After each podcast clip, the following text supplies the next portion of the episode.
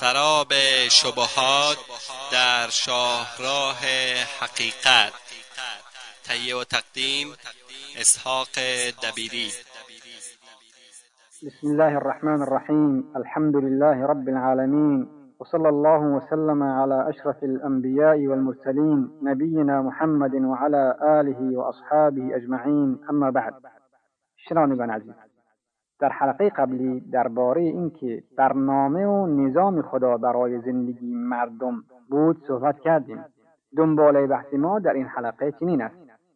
ما همچنین ملزم هستیم تا برای تحقق و اجرای این برنامه کوشش جدی به خرج دهیم. زیرا این تنها برنامه است که نظام زندگی بشریت در آن بر اساس تفسیر کامل و جامعی از هستی و مکانت و جایگاه انسان در این هستی و همچنین غایت و هدف وجود انسانی به همان صورت واقعیش شکل بنا می‌گیرد نه آنگونه که جهل و ضعف و هوای نفسانی بشری در هر فکر و پندار غیر الهی آن ترسیم می کند.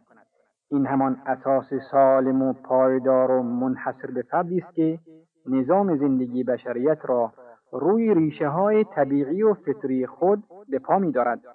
پس هر نظامی که برای زندگی بشری بر اساسی غیر از این تفسیر کامل و شامل شکل گرفته باشد هرگز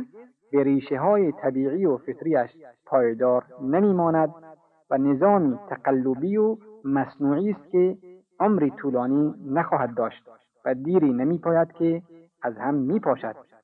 زیرا در طول مدت زمانی که در بین مردم حاکم و برپا می باشد مصدر و منبع شقاوت و بدبختی بشر است و بر ایشان هیچ گونه آرامش و یقینی را جز نابسامانی و آشفتگی به بار نمی آورد و این وضعیت تا زمانی ادامه دارد که فطرتشان بیدار گردد و با این نظام نظام دست ساخته و جعلی برخورد کند و آن را در هم کوبد و از بین ببرد و به همان اصل سالم و سازنده و پایدارش برگردد. این تفسیر که متضمن برنامه الهی است تنها تفسیر صحیح و راستین می باشد زیرا ساخته و پرداخته خالق هستی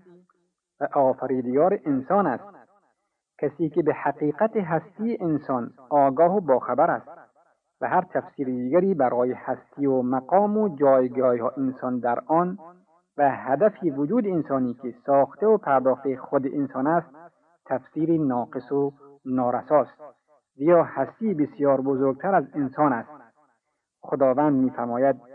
قل انزله الذي يعلم السر في السماوات والارض انه كان غفورا رحیما. بگو کسی آن را نازل کرده است که اسرار آسمان ها و زمین را می‌داند. اشاره به اینکه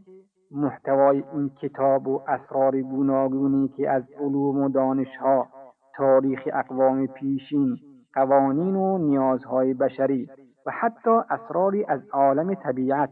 و اخباری از آینده در آن است نشان می‌دهد که ساخته و پرداخته مغز بشر نیست و با کمک این و آن تنظیم نشده. بلکه مولود علم کسی است که آگاه از اسرار آسمان و زمین است و علم او بر همه چیز احاطه دارد. ولی با این همه راه بازگشت را به روی این کجندیشان مغرض و دروگویان رسوا باز می‌گذارد. و در پایان آیه می‌گوید درهای توبه و بازگشت به سوی خدا به روی همه شما باز است چرا که او آمرزنده و مهربان بوده و هست. به مقتضای رحمتش پیامبران را ارسال و کتب آسمانی را نازل فرموده و به مقتضای غفوریتش گناهان بی حساب شما را در پرتو ایمان و توبه میبخشد و بنابراین برای انسان محال است که بتواند تفسیر کامل و جامعی را برای هستی پهناور داشته باشد. چون که شناخت و تبیین غایت وجود انسانی به علم و آگاهی کسی که این انسان و هستی را خالق کرده و همچنین به خالی بودن و پاکی از هر گونه هوا و هوس در شناخت و مشخص کردن این هدف نیز نیاز دارد. امری که هرگز برای انسان ممکن نخواهد بود. هر کس به مکتبهای فلسفی مراجعه کند که شامل تفسیر هستی تفسیر مقام و موقعیت انسان در آن و تفسیر غایت و هدف وجود انسانی هستند.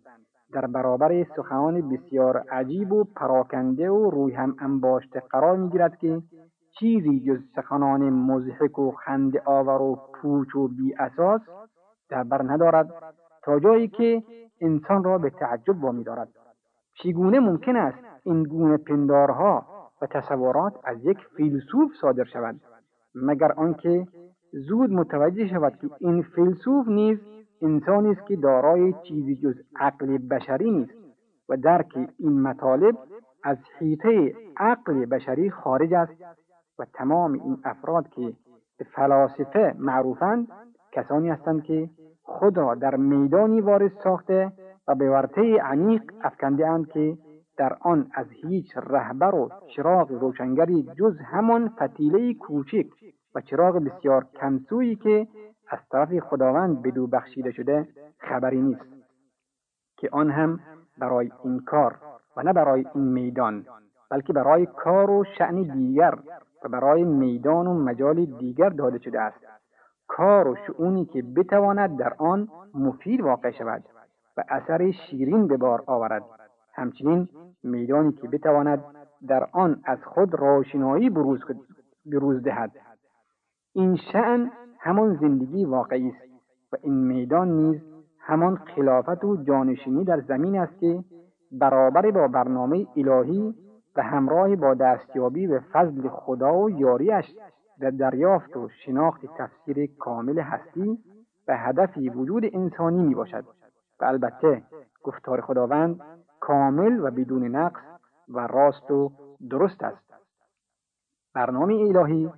متضمن همین تفسیر است. البته به اندازه ای که فکر و بینش صحیح انسانی قدرت و یارای درک آن را داشته باشد و همچنین به مقداری که نظام زندگیش بر ریشه های طبیعی آن استوار گردد. بشریت امروزی پیوسته از شقاوت و بدبختی دلهوره و نگرانی حیران و سرگردانی تردید و اضطراب رنگ می‌برد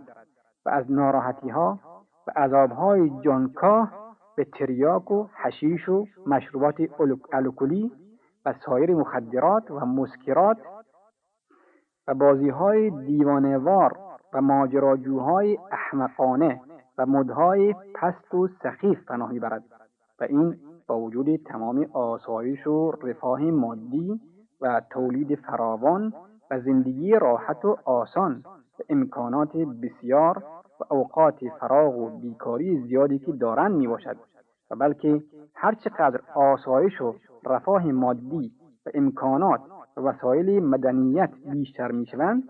تمام پستی ها و دیوانگی ها و دلهوره ها و سرگردانی ها و استراب ها نیز بیشتر و بیشتر می شوند. آری تمام این بدبختی ها و پستی های تلخ و ناگوار برای بشریت همچون اشباحی ترسناک درآمده که همواره از آن فرار می کند اما همچنان به گرفتاری و بدبختی تلخ دیگری منتهی می شود هر کس که شهرها و کشورهای غنی و ثروتمند و مرفه و پرناز و نعمت و مملو از امکانات و وسایل راحتی تمدن مادی جدید را ببیند اولین چیزی که در احساس او نقش میبندد و به نظرش می‌رسد این است که این مردم قوم فراری هستند افرادی که از اشباه ترسناک و حتی از خودشان فرار می کنند و به زودی می‌فهمد که رفاه و آسایش مادی و بهره های حسی و اشباع جنسی و کسرت شهوترانی و لجام گسیختگی آنها را در لجنزار فساد و گلولای بدبختی تا خرخره فرو برده است. برای روشن می شود که تمام این بدبختی ها و گرفتاری ها ناشی از بیماری های عصبی و اختلالات روانی و روابط نامشروع جنسی و آشفتگی ها و استرابات عصبی و بیماری و دیوانگی و جرم ها و جنایات وحشتناک و خلاء زندگی از هر گونه تفکر ارزشمند انسانی است. شنوندگان عزیز وقتی برنامه ما تا همینجا به پایان می‌رسد تا هفته آینده شما را به خداوند بزرگ میسپاریم والله اعلم. وصلى الله وسلم على نبينا محمد وآله وصحبه وسلم والسلام عليكم ورحمة الله وبركاته